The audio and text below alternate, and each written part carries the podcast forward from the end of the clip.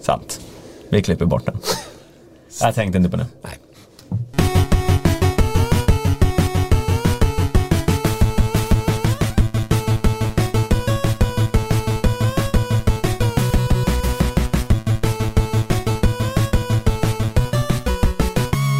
Ja men hallå och god fortsättning kära skidsnackslyssnare. Det är skidsnack som är tillbaka och då är det jag Stenqvist och du. Eh, Sköld är också här. Ja. Som vanligt. Hur var din jul då Stefan? Jo men eh, den var fin den skulle jag säga.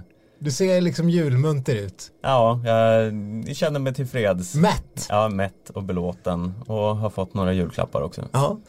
Men du, det här är inte vilken vanlig skidsnacksdag som helst. Det här är, det här är något speciellt, kanske särskilt för dig Stefan. Ja, jag vet inte riktigt hur jag ska eh, hantera det här. Eh, vi har ju en väldigt speciell gäst med oss och alla som har lyssnat på skidsnack tidigare vet ju att jag har eh, en lite, ett lite speciellt öga för en viss skidåkare. Ja, man får väl säga att det här har varit lite av en drömgäst för oss ett tag och det är väl ingen det och beat around the bush utan vi säger stort, stort välkommen till Jens Burman. Tack så mycket. Tack, tack. Hur, hur är läget? Jo, men det är fint. Det, det är bara bra. Så Ja. det, det är toppen med mig. Ja. Vart, eh, vart befinner du dig för tillfället? Jag är hemma i Åsarna i, ja, i Jämtland. Då, så det är full vinter här. Så det är här jag befinner mig nu då, innan Tour de Ski drar igång. Ja, härligt. Vi får väl se hur det går med den här intervjun. Stefan är ju som sagt lite spattig och har varit nervös hela veckan inför Ja, nu tar ni väl alltid ändå. Nej, nej. Eh, vi har ju, jag vet inte om du känner till det, men vi har en liten, liten fantasyliga som Noah Hoffman, eh, skidåkaren, skapade, där vi är med i skidsnack. Där heter det Stefan Nobody puts Burman in the corner, vilket, Ja, vilket han har hetat under ett par säsonger. Han, eh, han, han har ett väldigt gott öga till eh, dig och din skidkarriär. ja kul att Så han, han sitter där och ser lite nervös ut. Ja, men jag, Nej, tror, men det jag tror det ska gå bra. Hur känns det för dig Jens och eh, var, eh, göra skidsnacksdebut här? Nej men det känns bra. Det var nog första podden som jag medverkade i tror jag. Nej förresten, landslaget hade ju en förut som jag var med i i fjol då. Annars har det väl, eh, ja annars är det väl premiär på det så det känns väl spännande. Ja men det är bra, det är absolut på tiden. Och man får ju ändå säga att du är kanske mer aktuell än någonsin. Eh, med, med facit i hand och hur det ser ut nu så får vi ändå säga att eh, du är ju faktiskt Sveriges hetaste manligaste skidåkare just nu. Hur, hur känns det? Ja om det är riktigt så det vet jag väl inte men eh, nej men det är klart att det, det är kul när det går bra så är det. Sen är det ju inte så att man sitter och, och tänker att man ska vara bäst i Sverige liksom så att det är det främsta målet men nej men det, det har gått bra och det, det är kul när säsongen ändå startar stabilt så man får väl fortsätta att jobba på formen och, och sådär. Säsongen är ju lång så att det handlar ju om att åka bra hela året. Ja, du har ju som sagt inlett här väldigt stabilt eh, här de första veckorna. Eh, hur, eh, hur känns det liksom, när man får en sån start? Ja men det känns, ja men det blir ju skönt på, på ett sätt liksom att man inte behöver fundera så mycket på om, om man har gjort rätt eller fel i träningen och sådär utan det, det visar ju att det funkar och, och, och så då. Så det blir som en, en skön ingång på säsongen om man kan fokusera på, på mer små detaljer i sin träning då än att liksom börja rota i och ställa om helt då. Så det, det är skönt. Nej men precis, vissa kollegor till dig har ju kanske mer kommit in i början av säsongen och inte och, och, och märkt att nej men det verkar, det verkar, formen verkar inte vara där på något sätt och det måste ju vara en, en hemsk känsla för en skidåkare som har det som liksom yrke att ha form. Va, har du varit Jo. med om det och hur upplever man det? Nej men det är klart att det, det är ju tråkigt när det är så. Alltså det, det, alltså, det är ju nu man vill vara som bäst och prestera. Det är klart att det funkar inte då. Det är ju, det är ju frustrerande på så vis. Sen är det ju, sen vet man ju inte liksom omständigheterna eh, alltid vad som gör det. Eller jag, jag menar liksom att det kan vara små grejer och man kan ha haft otur liksom vissa tävlingar och sådär så att det inte har funkat. då, Men eh, jag tror inte man ska dra allt för stora slutsatser över bara eh, några världscuphelger liksom. Utan det är ju som sagt, säsongen är ju lång så det är ju egentligen eh, ja, men i januari och februari som man eh, vill vara i bästa formen då så ja, det finns mycket att jobba på. Mm. Men är det så, är det så du har sett det? Att, eh, eller när, när har du sett framför dig att formtoppen ska vara som allra störst för dig? Ja, jag tycker säsongen. en period i eh, ja, men touren ifrån Östersund till Trondheim, den eh, ser jag ju fram emot. Och eh, runt där, då är det ju många fina tävlingar eh, som jag tror skulle kunna passa mig. Det är ju bland annat en eh, jaktstart, nej vad säger jag, en eh, skiathlon i Oberstdorf. Den eh, eh, vore kul att köra och sen är det ju en tre mil individuell start i Falun.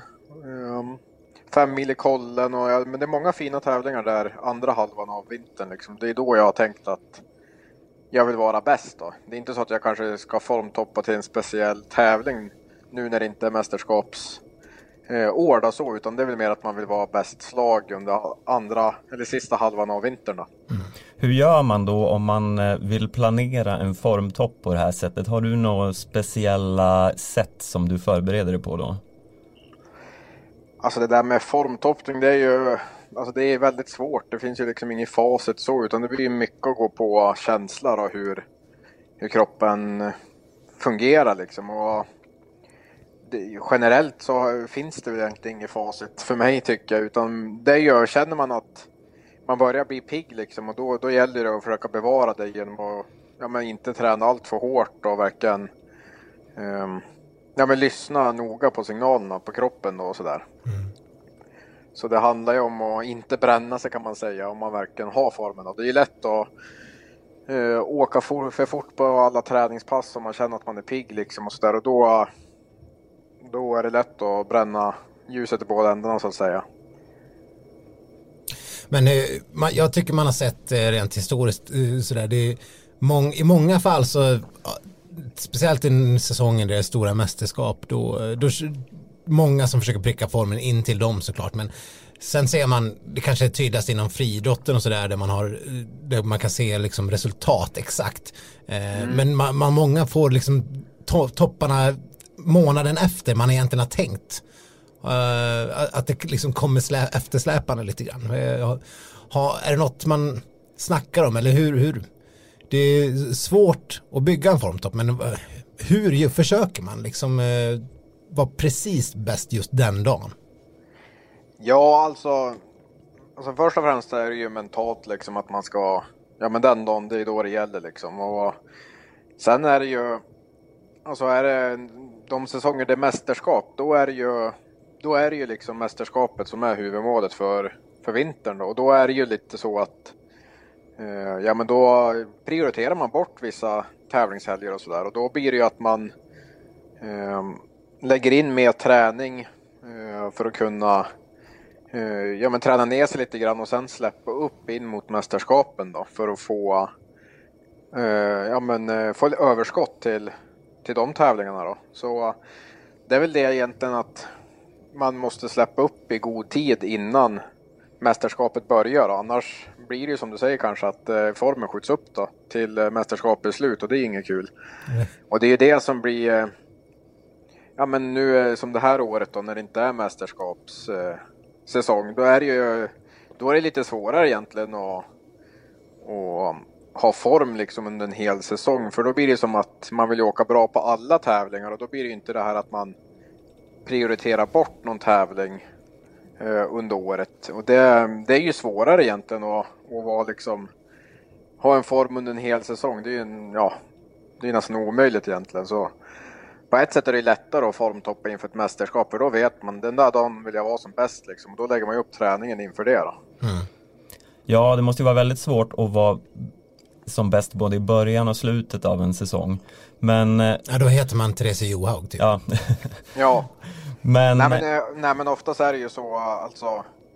Man behöver ju få in en uh, träningsperiod under vintern för att uh, ja, men formen ofta ska hålla i sig. Det är ju, när man är iväg varje helg och tävlar då hinner man ju inte träna så mycket och, och man vill ju vara fräsch.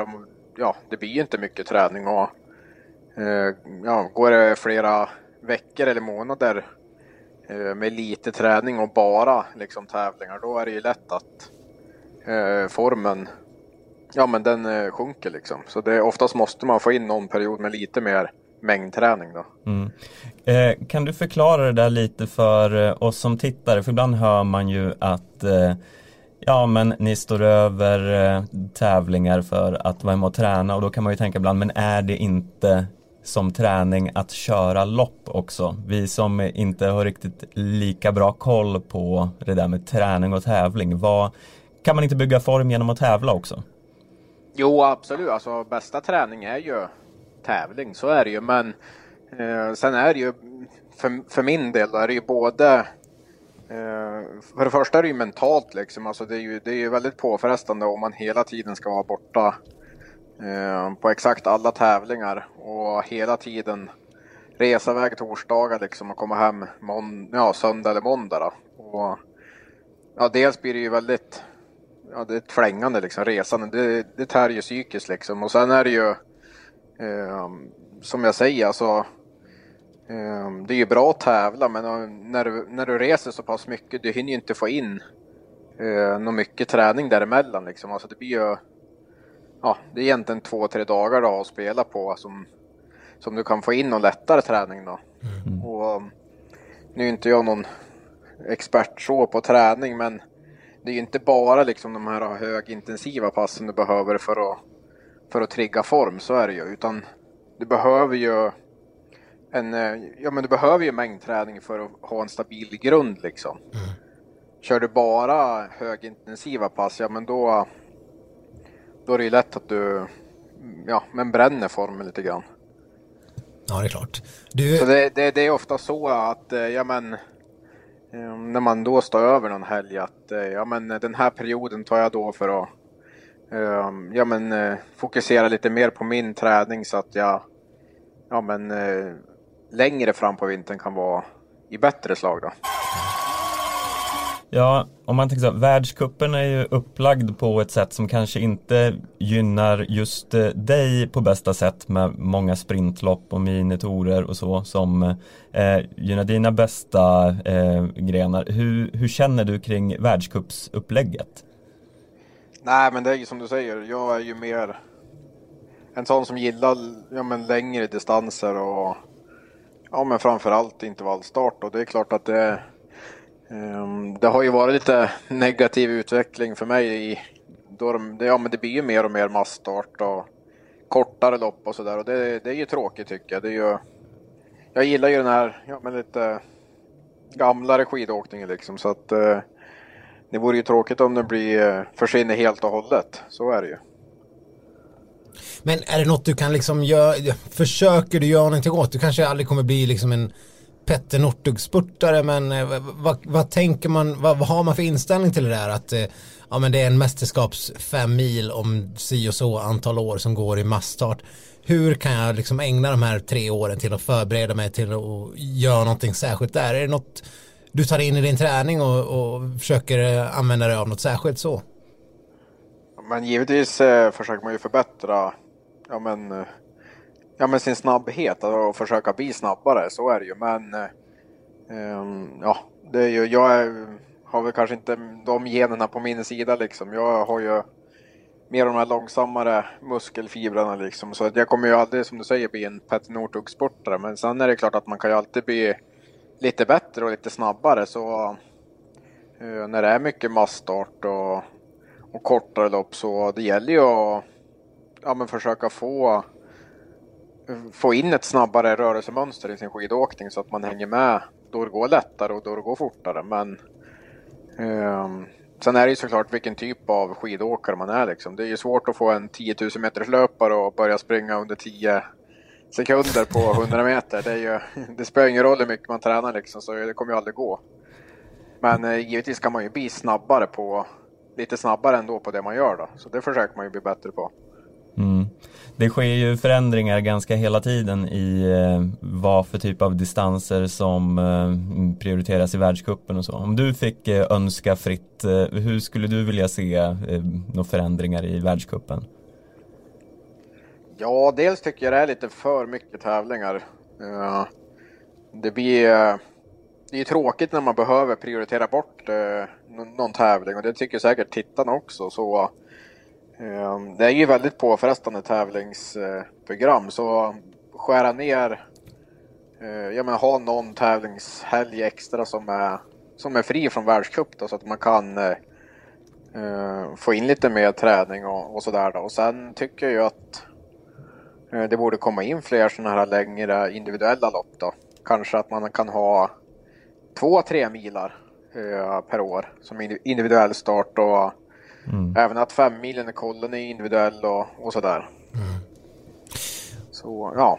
Just det här eh, med minitorer som vi pratade om som du nämnde också det är bland annat den som ska vara mellan Sverige och Norge. Där ingår ju oftast och ja, nästan alltid då någon form av sprintinslag i de här minitorerna. Och det har ju, eh, jag vet inte, du har, du har väl, jag kan inte minnas att du har tagit vidare från sprintkvalet internationellt. Nej, det stämmer. Det stämmer. Hur gör man? Är det något du liksom känner att jag kan fixa och bli så pass bra att jag kan, jag kan ta mig till en kvart och sådär? Eller hur, för att liksom stärka mina chanser i en minitour? Ja, men alltså problemet är du, du tjänar ju ingenting på att bara ta dig till en kvart. Alltså du ska ju ta dig vidare därifrån om du ska börja ränta någonting. Alltså, mm. uh, för du får ju inte så många bonussekunder av att bara komma till kvarten då. Nej. Så, Men tänker man så att äh, det spelar ingen roll om jag blir liksom 29 eller 38? Egentligen. Ja, det, det är klart det hade varit kul att kvala, så är det ju. Men Ja, egentligen spelar det inte roll. Det enda som spelar roll är att man inte hamnar allt för långt efter liksom, så att man inte ger bort eh, ja, men gratis sekunder. Så ja, jag, jag, vet inte. Det är klart att skulle det vara någon eh, klassisk sprint i någon ja, väldigt lång eller tuff bana, då kanske man skulle kunna gå vidare. Men sen är det ju där att man, eh, man skulle nog ha svårt att ta sig vidare från en kvart till semi. Det, det har jag nog svårt att se.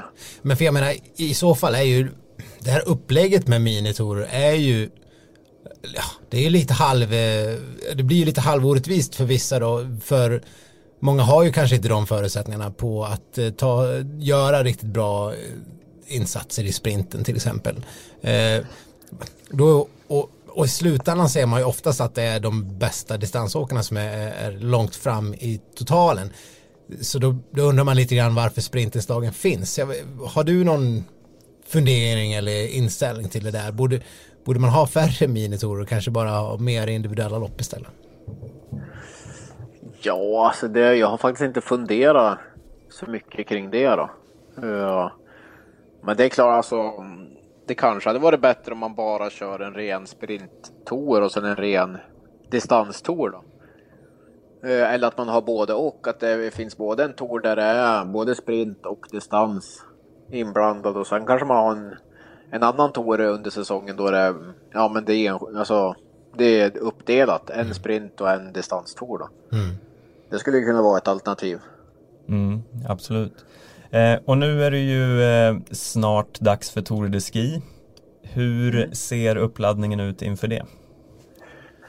Nej men jag är ju hemma här och ja, men, eh, försöka hålla, ja, hålla formen bra och träna på lite, lite mer då. Det är inget, inget våldsam, våldsamma mängder så men lite, li, lite mer träning liksom. Och och sådär då. Så det, ja, egentligen är det inga konstigheter så, utan formen har väl varit bra här innan, ja men första delen av året då, så då handlar det bara om att försöka hålla kvar den.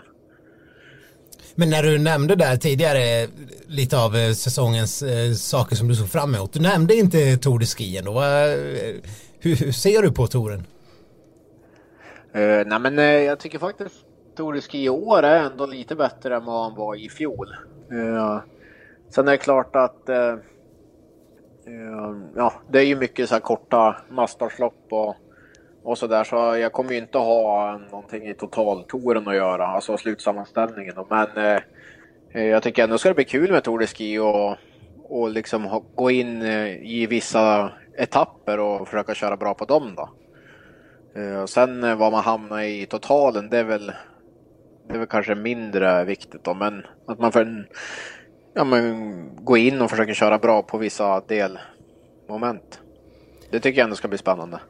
Ja, Eh, vi har ju pratat väldigt mycket tidigare om den här förändringen med Tour de Ski-avslutningen och även om inte du nu säger att du siktar på någon totalplacering där, vad tycker du om att man gör om den här klassiska avslutningen eh, med att det blir massstart uppför backen? Eh, ja, jag tycker det är både och egentligen. Jag kan förstå att eh, Ja men eh, i många gånger har det ju varit så att eh, det är så stora avstånd eh, den där sista dagen liksom så att det blir kanske inte lika spännande. Eh, man ser liksom att någon leder med flera minuter liksom och ja, det blir så uppdelat så då på så vis eh, kanske eh, det kan bli lite mer intressant med en massstart uppför där då. Men då blir det ju samtidigt inte lika tydligt vem som vinner touren liksom. Alltså förstår jag, den som är först upp då, den kanske inte är den som vinner själva totaltouren då. Så att det blir ju, ja, jag vet, ja det är lite både och faktiskt. Jag har delade meningar om det där. Det är både bra och dåligt tycker jag. Mm. Men om du hade fått bestämma, hur hade du, vilket upplägg hade du valt? Ja. Ja, jag hade nog kanske haft jaktstarten ändå. Mm. Ja, det känns ju ja. åtminstone lättare för tv-tittare att, eh, att hänga med i, minst sagt. Eh, när man ska se till slutändan. För annars, ja, det krävs ju någon riktigt bra grafik för att kunna hålla koll på liksom, sekundställningen hela tiden annars. Men, ja, eh, jo, men så är det ju. Ja, jo, absolut. Det behövs ju. Um, det är enklare när det är alltså, jaktstart. Då ser man ju liksom tydligt. Den som är först upp, den har ju vunnit liksom. Nu blir det ju mer Uh, ja, lite mer Tour de France-aktigt kan jag tänka. Mm. Att det handlar om liksom hur mycket, ja det är ju tiden liksom som är avgörande. Hur mycket efter eller före man är på massstarten då. Hur tänker du kring klättra upp för Alpert Cermist? Ja, men jag tycker det är, det är ju speciellt. Det är, det är tur man inte gör det flera gånger per år. Det är ju ingenting, alltså det är, ja, det är inte så här jätteskidvänligt om man säger så. Det blir ju oftast att man... Eh, det är ju så pass brant så det blir inte tekniskt bra att åka upp för så men det är ändå en kul grej att göra eh, någon gång ibland. Du har ingen backe där hemma som du brukar kämpa upp för lite för kul på träning? Eh, ja, och på våren brukar det bli. Då är man ju i Klövsjö och Storhogneområdet och åker skidor. Då kan det hända att man kör upp för någon slalombacke. Ja, det, det låter ju liksom eh, som något man inte vill göra allt för ofta kanske. Rent psykiskt. Nej, det är ju, alltså det är klart. Um, inte för att, alltså det är ju inte drygt för att det är jobbigare så, det är det ju inte. Men det blir ju det här att det blir ju, ja, inte så, så skidlikt som man annars är van liksom. Det blir ju andra egenskaper som kommer in när det är sådär brant liksom och, och länge. Då, ja, det, det, krävs ju speciell träning så om man ska bli bra på det. Det blir lite mer skidalpinism kan jag nästan mm. tänka. Verkligen. Ja, det är ju så. Ni är ute och reser mycket tillsammans och umgås väldigt tätt i landslaget eh, på alla de här världscuphelgerna och minitorerna. Eh, hur skulle du säga att eh, läget är i landslaget? Är det, mm, är det god stämning ute på resande fot? Ja, men det tycker jag. Det, det blir som en eh, eh minifamilj som är iväg liksom. Så att det, ja, men jag tycker det är bra. Sen är det klart man ja, man umgås ju mer med vissa än, än med andra då, så att eh, eh jag tycker det är väldigt bra stämning. Ja, vilka är dina bästisar i landslaget?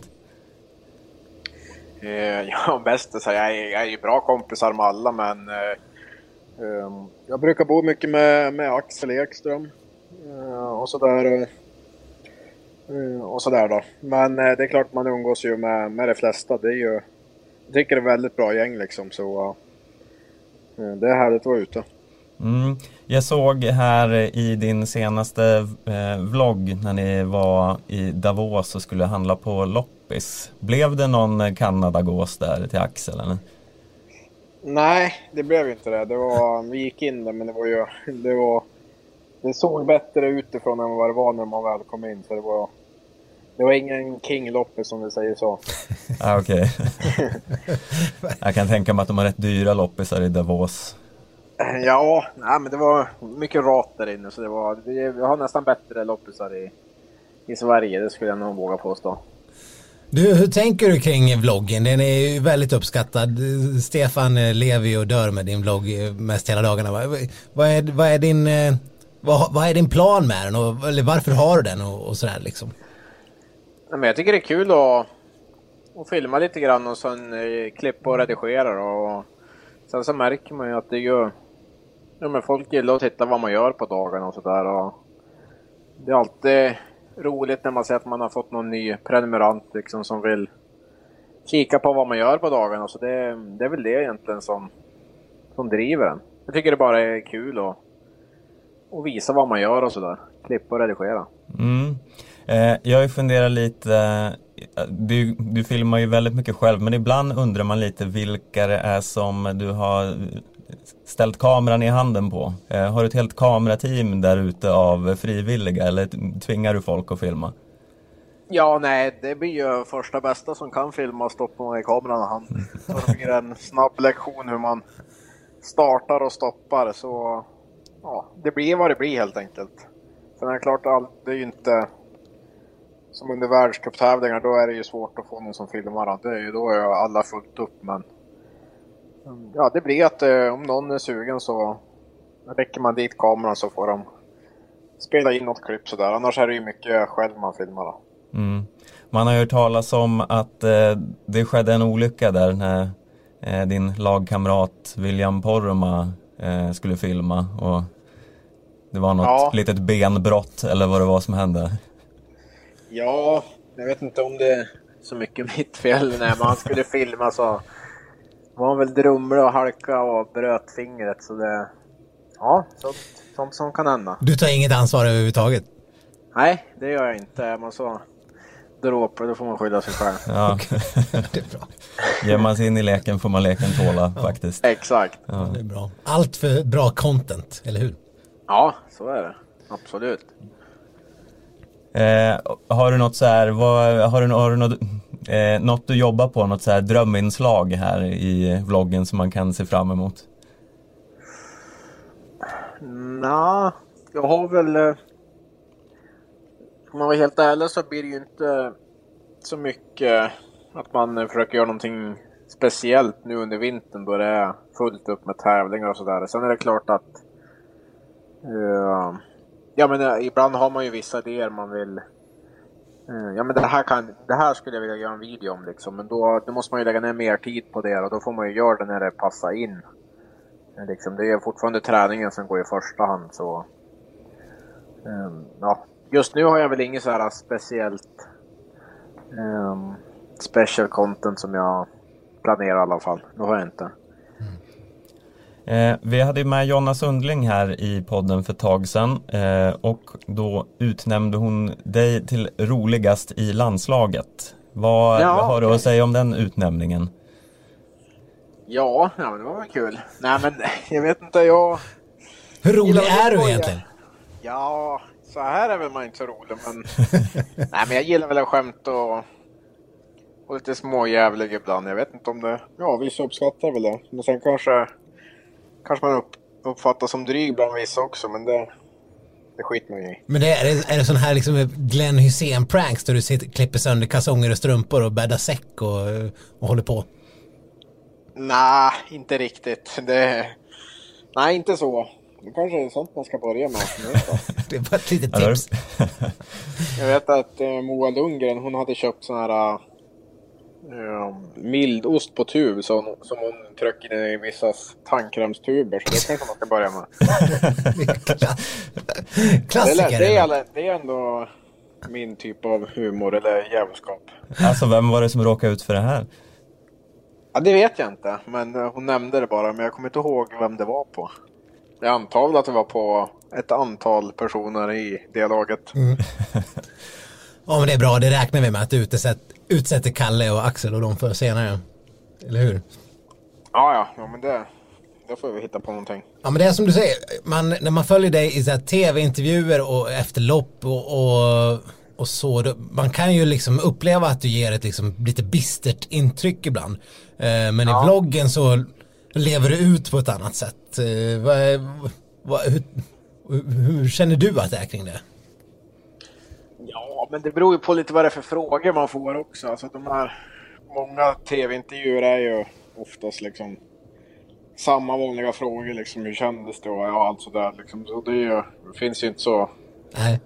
så många olika sätt man kan svara på egentligen. Det blir ju lite enformigt liksom så. Och sen är det ju, ja, det är klart att man inte behöver bara stå och göra till sig hela tiden. Så är det ju. Nej, men är det som att du har en inre Wassberg som, som kommer ut i tv-intervjuerna och sen, sen har du en Gunde du kan koppla på i vloggen på något vis? Ja, någon Gunde vet jag inte riktigt om jag är. Så är det väl, men... Nej, men eh, jag försöker bara vara mig själv liksom. Det är inte så jag försöker ge till mig uh, i tv eller i, i vloggen, utan jag försöker med ja, vara som jag är. Jag försöker inte krångla till det. Det blir enklast så. Men du kommer inte stå och leda Fångarna på fortet här om tio år? Ja, det vet man inte. Kanske. en hemlig dröm kanske? Ja, exakt. Apropå Wassberg, eh, jag läste någon eh, fråga-svar-intervju där han var lite av en, en sån där barndomsidol. Men är inte du för ung för att ha Wassberg som idol?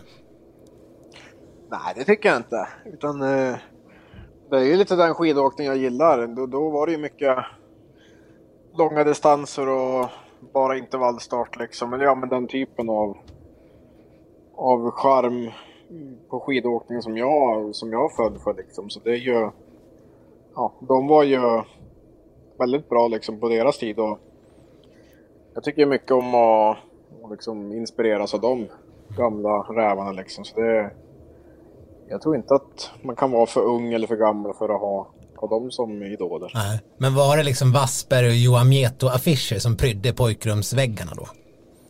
Nej, jag hade inga affischer, det hade jag inte. Men, uh, nej men jag tycker just att det var, det var någon charm i den typen av skidåkning som jag gillar. Alltså det var ju, ja, Ottosson och Wassberg och de här som är, är kvar här i Åsa, de har man ju sätta upp till.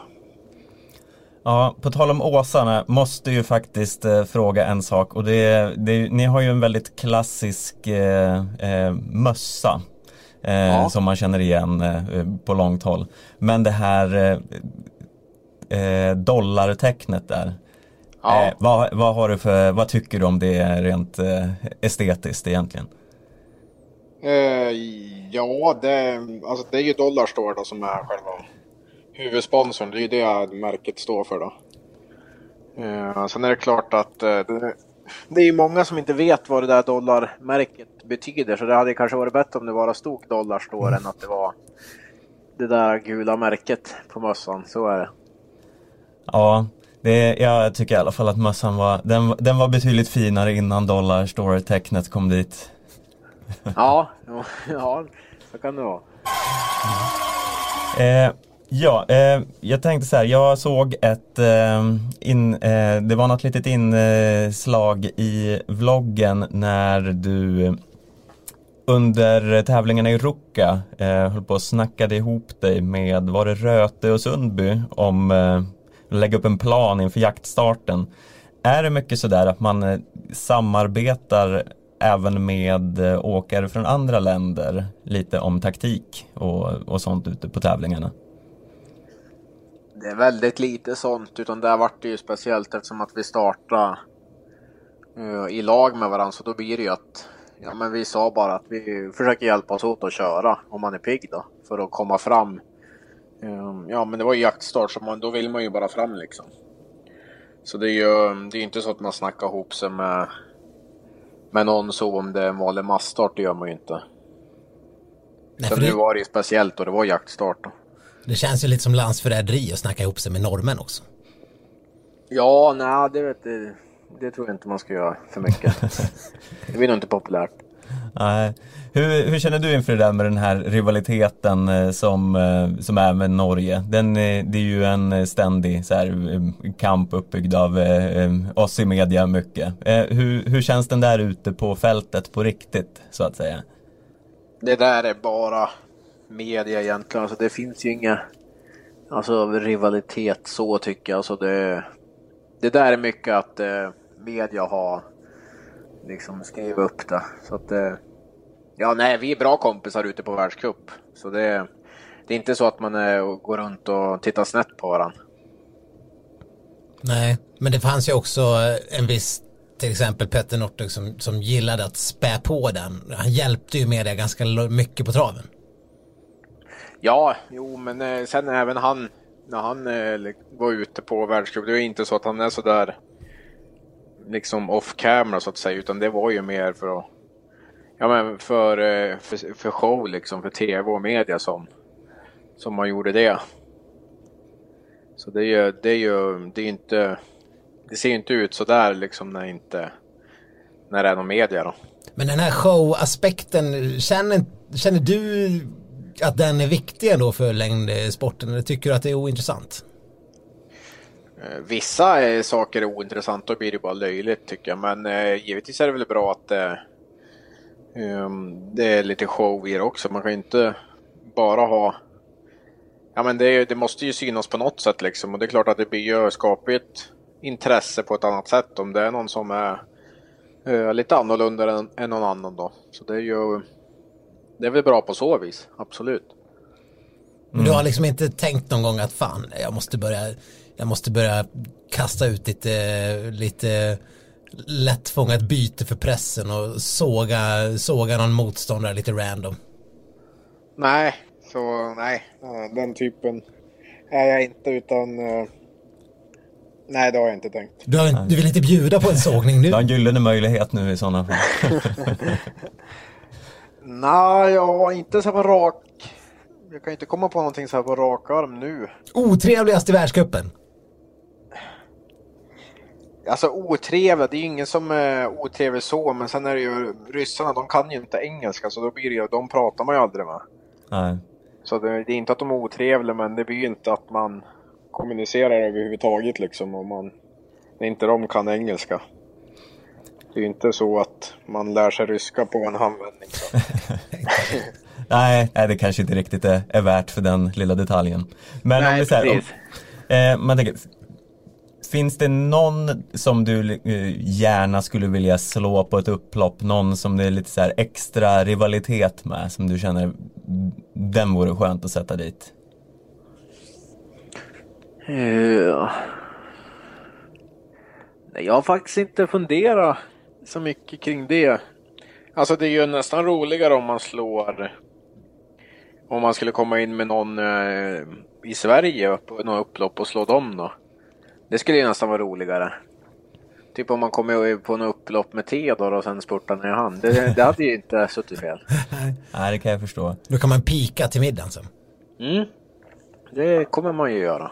Efter att man har fyllt eh, tandkrämen med majonnäs. Exakt.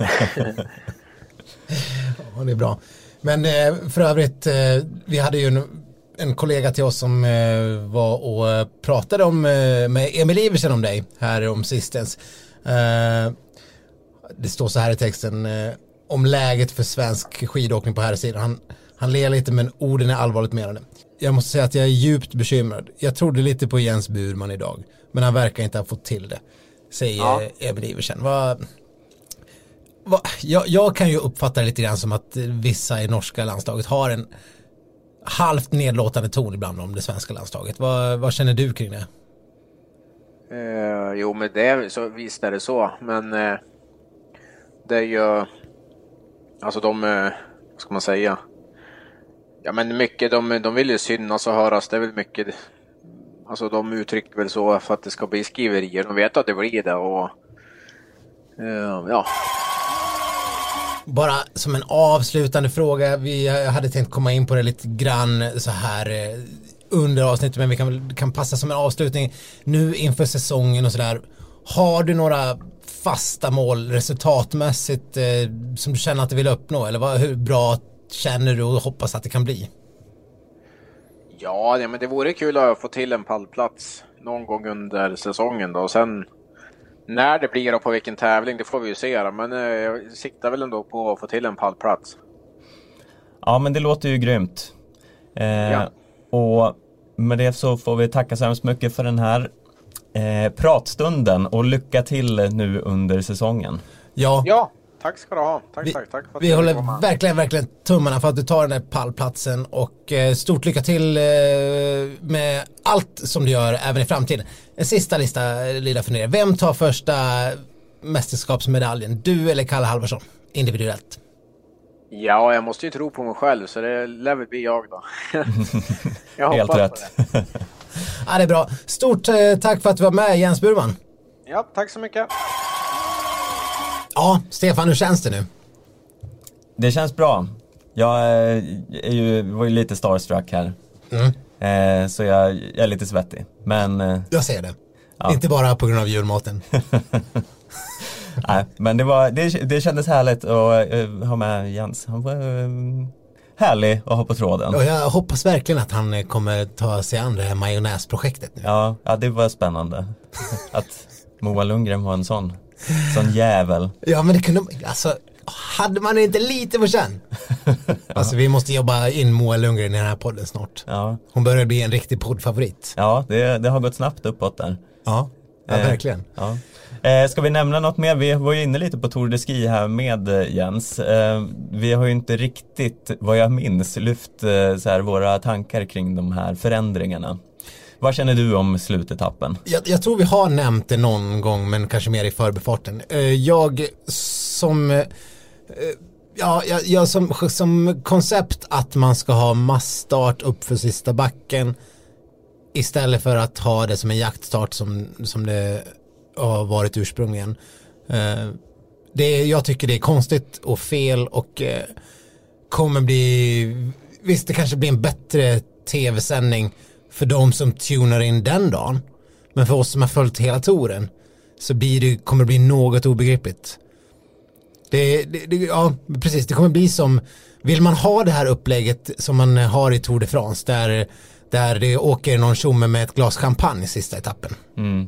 Och gula, gula ledartröjan. Ska vi liksom, Johaug ta en, en, en liten skumpa på vägen sista 500 meterna när hon åker i, i klungan med alla andra. Det skulle ju i och för sig göra det lite spännande om hon var tvungen att ha en stav och ett champagneglas. Det skulle ju kunna eh, skapa lite mer spänning i tillställningen. Nej, jag vet inte. Jag tycker, jag tycker mycket roligare. Alltså, visst att det har varit så att eh, det ofta är avgjort på förhand. Någon drar iväg eh, en minut före alla andra. Men ah, det kan man inte riktigt skylla upplägget på. Då får man, då får man göra om någonting i upplägget innan. Lägga, det är inte som att FIS och de är dummare än att de vet, de ser vad det är som gör att vissa har sådana försprång.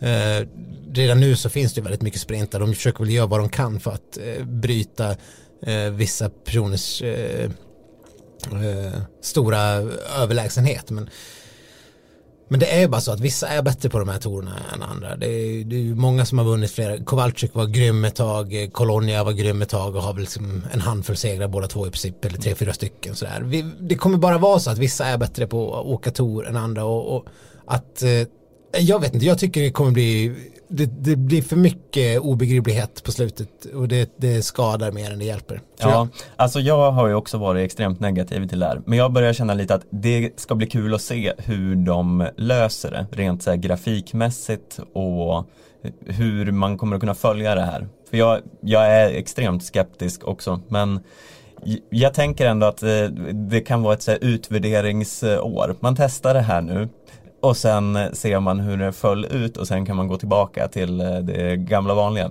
Inte så troligt kanske att FIS tänker så. Men jag tycker ändå att det finns någon liten så här, nyfikenhet på hur det här upplägget kommer bli. Det kanske är världens bästa tv-sport, den här klättringen. Ja, På det här sättet också. Alltså det är, i vissa eh, årgångar har det ju varit extrem spänning i klättringen men ibland är det ju också så extremt stora distanser avgjort på förhand så att det, det inte är så jättestor poäng i att se det. vi får väl återkomma till det här. Vi ska väl, eh, tanken är att vi ska väl hinna med en podd till lite grann mitt i Tour de Ski. Ja, det är väl absolut tanken. Så att eh, vi, vi kommer ju kanske kunna få anledning att eh, se lite grann hur vi ligger till just då och, och, och läget inför en eventuell eh, final. Sådär. Så att, eh, men ja, vi, jag rasar. Mm. Högljutt Flexibility is great. That's why there's yoga. Flexibility for your insurance coverage is great too. That's why there's United Healthcare Insurance Plans. Underwritten by Golden Rule Insurance Company, United Healthcare Insurance Plans offer flexible, budget friendly coverage for medical, vision, dental, and more. One of these plans may be right for you if you're, say, between jobs, coming off your parents' plan, turning a side hustle into a full hustle, or even missed open enrollment. Want more flexibility? Find out more about United Healthcare Insurance Plans at uh1.com. raseri. Ja men då har vi kommit till eh, ett moment som vi har, om ni följer oss på Instagram, vilket eh, vi ju tycker att eh, om ni inte gör så är det ju extremt hög tid att göra det nu. Praktskandal. För annars missar man sådana här stora möjligheter som ni har fått. Det vill säga att, att delta i momentet Fråga skidsnack. Precis, vi kan inte ha en podd där vi intervjuar andra. Då blir man ju lite, då vill man, jag vill också ha frågor. Ja. det räcker inte med att det är Jens Burman ska intervjuas. Nu, I samma podd ska vi intervjua oss själva också. Ja, ja men det, tycker jag är fullt rimligt. Vi, vi har ju länge haft eh, det som målsättning att lyfta oss själva Ja. till skyarna. Precis. Eh, jag tänkte att vi ska inleda med kanske den roligaste frågan av dem alla. Eh, vi har fått eh, här eh, från eh, Helga Gimse, heter hon på Instagram. Älskar Stenqvist att snusa och åka skoter? ja, ja jag, det, här, det här är lite som den där tjommen som tyckte att den där, han från Bergslagen, var, han hade några åsikter om mitt fejkade skratt. Ja, fej, ja fejkade skrattet höll inte. Det, det är i och för sig, det, här är, det här är lite mer eh, rimlig kritik, eller fundering. Men eh, eftersom jag är ändå från utanför Ludvika och där det är liksom eh, förmodligen bland de högst epa-traktorstätheterna i Sverige. Vilket också betyder världen. Ja.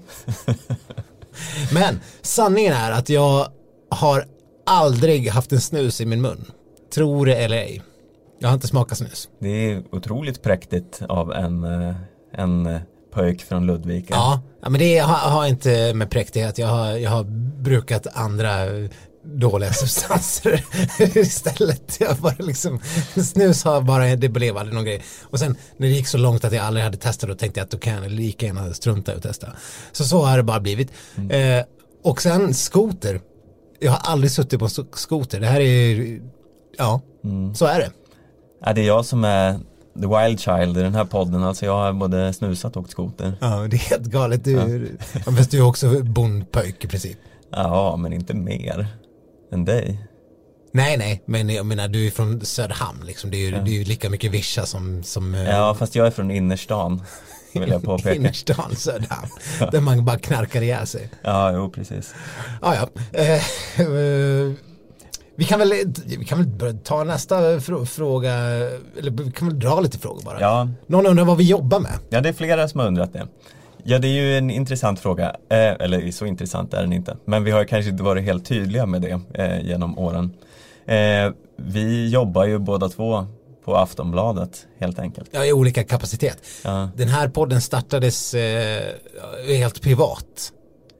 Utanför eh, arbetsplatsen. Ja, vi tog lite lagen i egna händer och startade en, eh, en skidpodd eh, i privat bruk. Vi kände väl att eh, Sverige saknade ordentlig skidpodd och eh, fixade en egen. Mm. Och sen blev den sedermera inlyft under Sportbladets vingar. Ja, eh, men vi har ju under hela poddens historia ändå jobbat på Aftonbladet i olika former. Eh, jag som, eh, ja, i lite olika roller. Ja, det är ingen som jobbar med sport eller skidor överhuvudtaget annars. Så eh, vi, vi, är, vi är helt utanför själva sportvärlden. Så det, det kanske märks.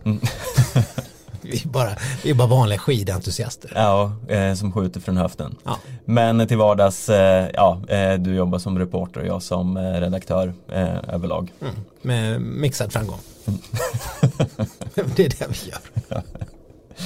Eh, vilka är era favoritåkare just nu? Förutom Burman. Ja, du får börja svara på den. Åh gud, favoritåkare just nu. Eh, åh, åh, det känns så tråkigt att säga en svensk. Så då måste man gräva någon annanstans. Jag, jag, Jag var ju, jag måste kanske säga, just, just nu, just nu, Mm. Niskanen.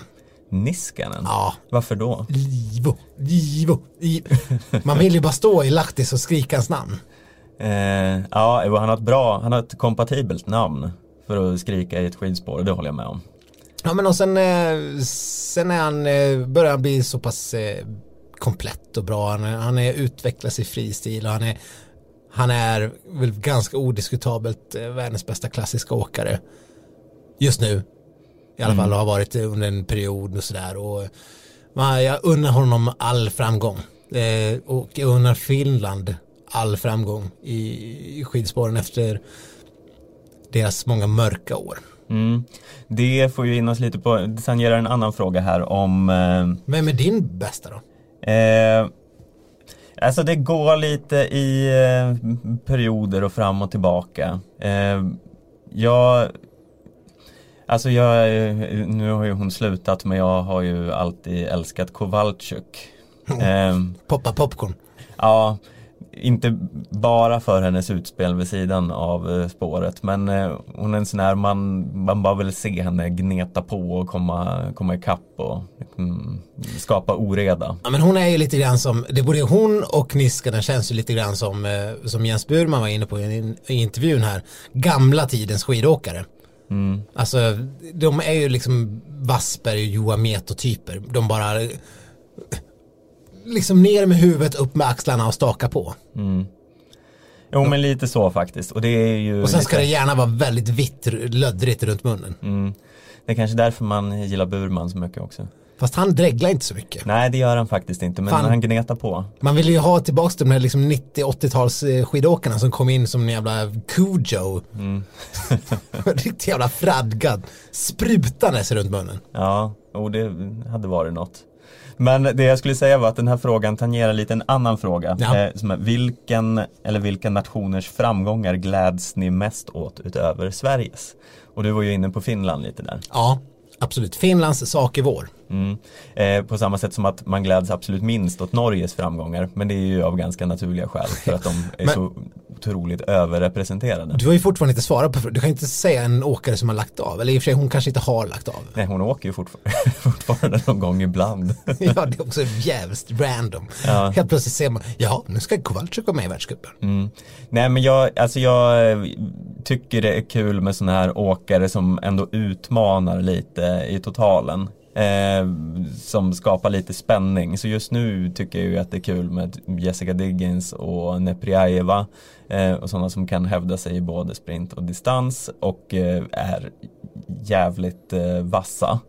Eh, En annan favorit är ju Musgrave. mm, Kör för Storbritannien. Kör utan handskar. Och är bra. mm. Det, är också, det känns också unikt alltihop. Ja, men det är något så här. Eh, alltså de, de här två frågorna går ju in lite varandra. För jag, jag graderar ju också väldigt mycket åkare inom eh, eh, nationerna. Alltså man gillar ju vissa mer än andra av någon anledning som inte riktigt går att förklara. En, nu kan vi väva in en tredje frågeställning här. Ja. När det kommer till eh, favoriter så är det någon som undrar varför pratar ni så lite om skidskytte nu för tiden? Mm. Och det är sant, vi pratar, vi pratar för lite om skidskytte. För det, det är ju kanske den bästa tv-sporten som existerar. Mm. Och vi är ju jävligt bra där just nu också. Ja, så vi borde ju uppenbarligen prata mer om eh, skidskytte. Men när det kommer till skidskytte har vi också en gemensam superfavorit. Ja, ja, eh, Andrejs Rastorgujevs. från Lettland. Ja, eh, denna, han blandar och ger kan man Ja. säga. När det kommer till skidskytte. Men men vi, vi, vi har alltid haft ett, ett, ett, eh, ett, eh, vad säger man, ett gott öga till honom. Ja, men det här, gud vad alla ämnen går in i varandra här nu känner jag. Men för man gillar ju också små nationer som eh, kommer upp. Alltså om det går bra för Lettland eller Storbritannien. Eh, Eller Altemiras från Andorra. ja, sånt är ju såklart jättekul. Eh, och sen vill man ju också främja de här stora nationerna som är bra för sporten om de får ett lyft. Som om Tyskland och Frankrike går bra så då kan man ju hålla lite extra på sådana som Paris och eh, Dobler och sådana som kan sticka fram ibland. Eh, men samtidigt kan man ju tycka så olika mycket om åkare inom samma nation. Eh, det är ju inte som att man kollektivt gillar alla ryssar. Nej.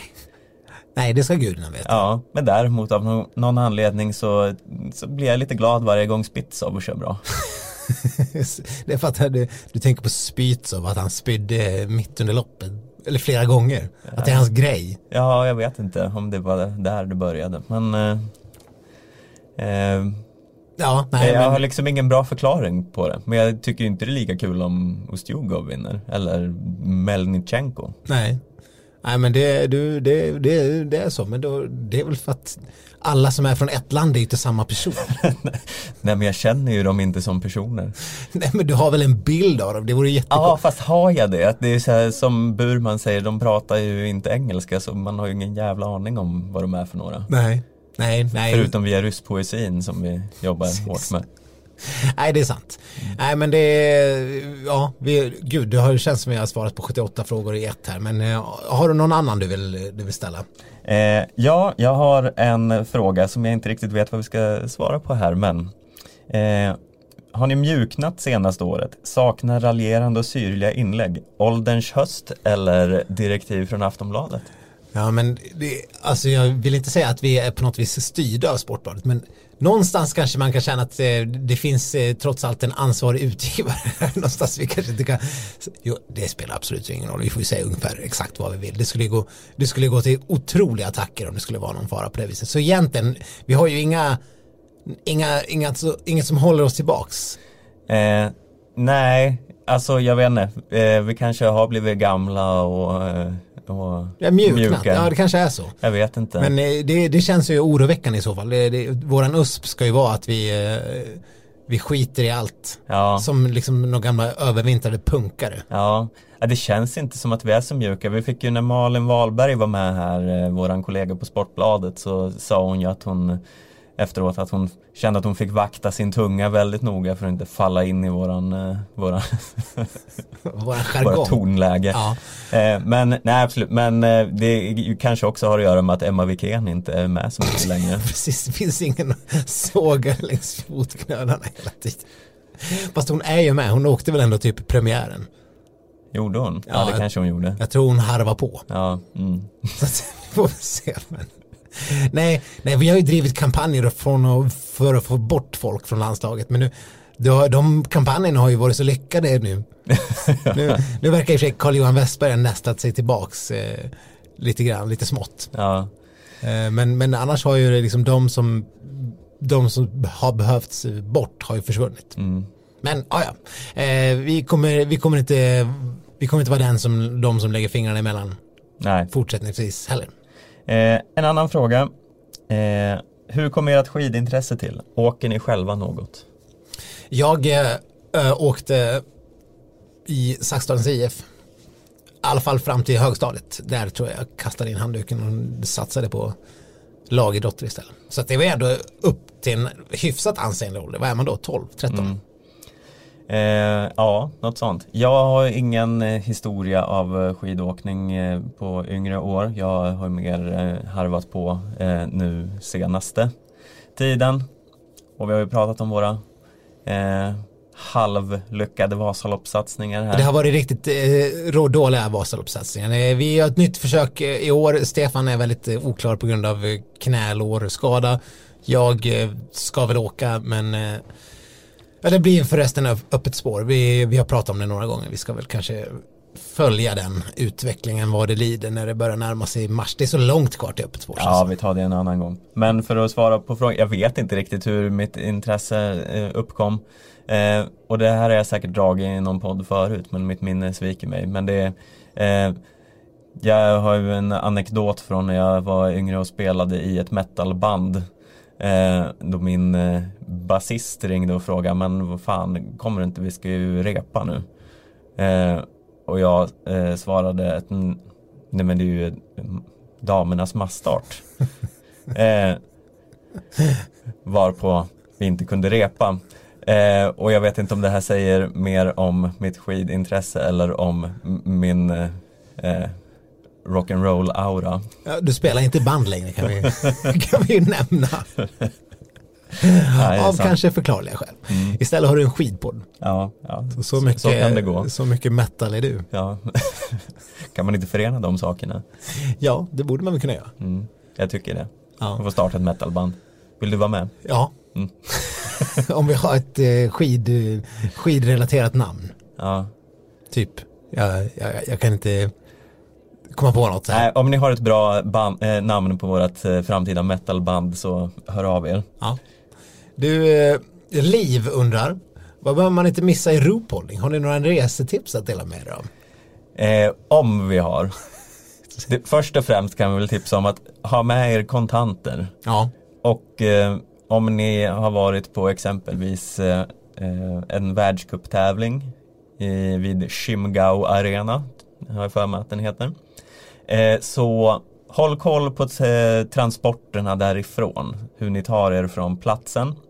Eh, för det är inte helt lätt. Speciellt Särskilt om man inte har några pengar. Nej, eller har stått i det här umpa-bumpa-tälten. i- Drick inte för mycket heller. Nej, och ta inte emot flaskorna från bordsgrannarna. Rätt glada tyskar som tycker att det är exotiskt när ni kommer från Sverige och vill liksom dela med er av okänt innehåll. Oklar schnaps. Ja, ta, drick inte. Säg tack men nej tack. Jag, jag, jag, Gå sen inte ut till eh, eh, bussen som inte finns och eh, tro att det kommer en taxi. För det finns ganska få taxis där. ja. Eh, och då om ni väl får tag på en taxi så se till att ha kontanter. ja. Eh, vi gjorde inget av det här Nej. kan man säga. Så det, det höll på att sluta med dödsfall i en snödriva. Vi gjorde alla fel. Ja. Eh, men Men vi, vi, vi, klarade oss till we slut. live to tell the tale. Men det var ju ett lite tråkigt tips. Men de hade en jävligt bra Apfelstrudel på eh, vårat eh, gasthouse och eh, överlag där uppe i, i bergen. Så ta en Apfelstrudel. Ja, och bo på gasthouse, bara det är väldigt eh, fascinerande och kul. Mm. Eh, ja, eh, har säkert flertalet eh, tips. Men eh, du kan ju höra av dig till oss på mail, Liv, så ska, vi få, ska du få en hel itinerary. Vilka julklappar skulle ni vilja att tomten kommer till de svenska åkarna? Det har vi faktiskt redan avhandlat. Mm. Så det fick vi ju reda på förra veckan. Ja, precis. Så jag vet inte om vi, de förtjänar väl inga fler klappar? Va? Nej, knappast. Nej. Frågorna kom ju in då innan jul. Det- det Som ni kanske märkte ni som skickade in dem att det dröjde ett tag innan den här frågestunden kom. Ja. Drömgäst i podden. Ja, det, han har ju redan varit här. Ja.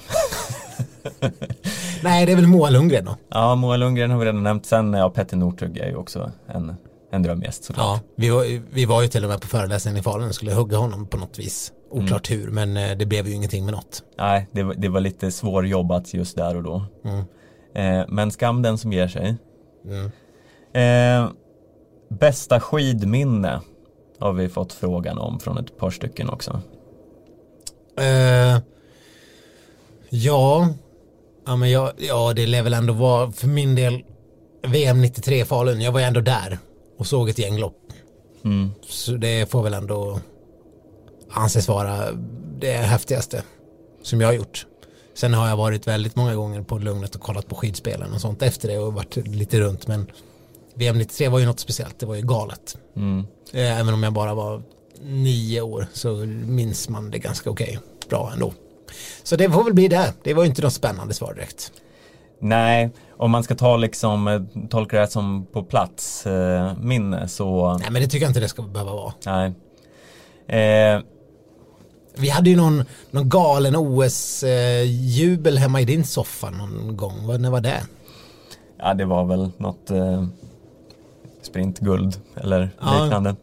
Men annars så, jag det, är svår, det känns ju lite uttjatat men eh, Charlotte Kallas genombrott eh, i Tour de Ski är svårt att komma ifrån. Det är väldigt eh, fint att se om och om igen. Eh, Och sen har vi pratat om, eh, om eh, det här skiathlon eh, loppet x antal gånger i den här podden. mm, När Helder vinner efter den här sinnessjuka lagkörningen. Och det är, det är något som jag har sett varvas även i Vinterstudion nu, nu Mm. eh, efter att Hård gjorde en, ja gå in och kolla på den Hård-grejen på SVT om vi får rekommendera våra konkurrenter. Det, är ju, Mm. det är- får vi göra. Det är ju ståpäls Mm. som Gunnar skulle ha sagt rakt igenom. Ja, men vi kanske ska avrunda den här eh, frågestunden då. Och eh, kanske avrunda hela avsnittet eller vad säger du? Har Ja, du något det- mer på hjärtat? Nej, det känns väl som att eh, lyssnarna har fått eh, sitt listmäte, minst sagt. Ja, det, det får man väl hoppas. Så det Eh. ska räcka ända in i det nya året. Ja, annars kan man ju lyssna om på diverse episoder. Vi, vi vet ju att eh, det finns många som gör det. Det, eh, det tycker jag ni ska ägna sista, julledigheten åt. sista dåren inte född höll jag på att säga. Ja, så ska vi inte säga om våra kära lyssnare. Nej, men herregud, stort tack för att ni är med oss 2019. Nästa gång vi hörs så är det 2020. Det är ett nytt jävla decennium, Stefan. Mm. Ja, det är sjukt. Ett nytt skiddecennium att njuta av. Ja. Så mm, ser jag det. Det är helt, helt galet och sen är det eh, Tour de Ski eh, avslutningar på det och allt möjligt. Ja, och det är eh, fler torer och eh, ja, Ja, det är eh, makalöst. Ja. Men du, eh, nu får börjar vi bli väl syrefattigt här så vi ska väl avsluta. ja, ut i mellandagsrean. Ja, eh, följ oss på Instagram, Facebook, mejla oss på skidsnack aftonbladet.se så hörs vi nästa vecka. Mm. Hej då! Hej då!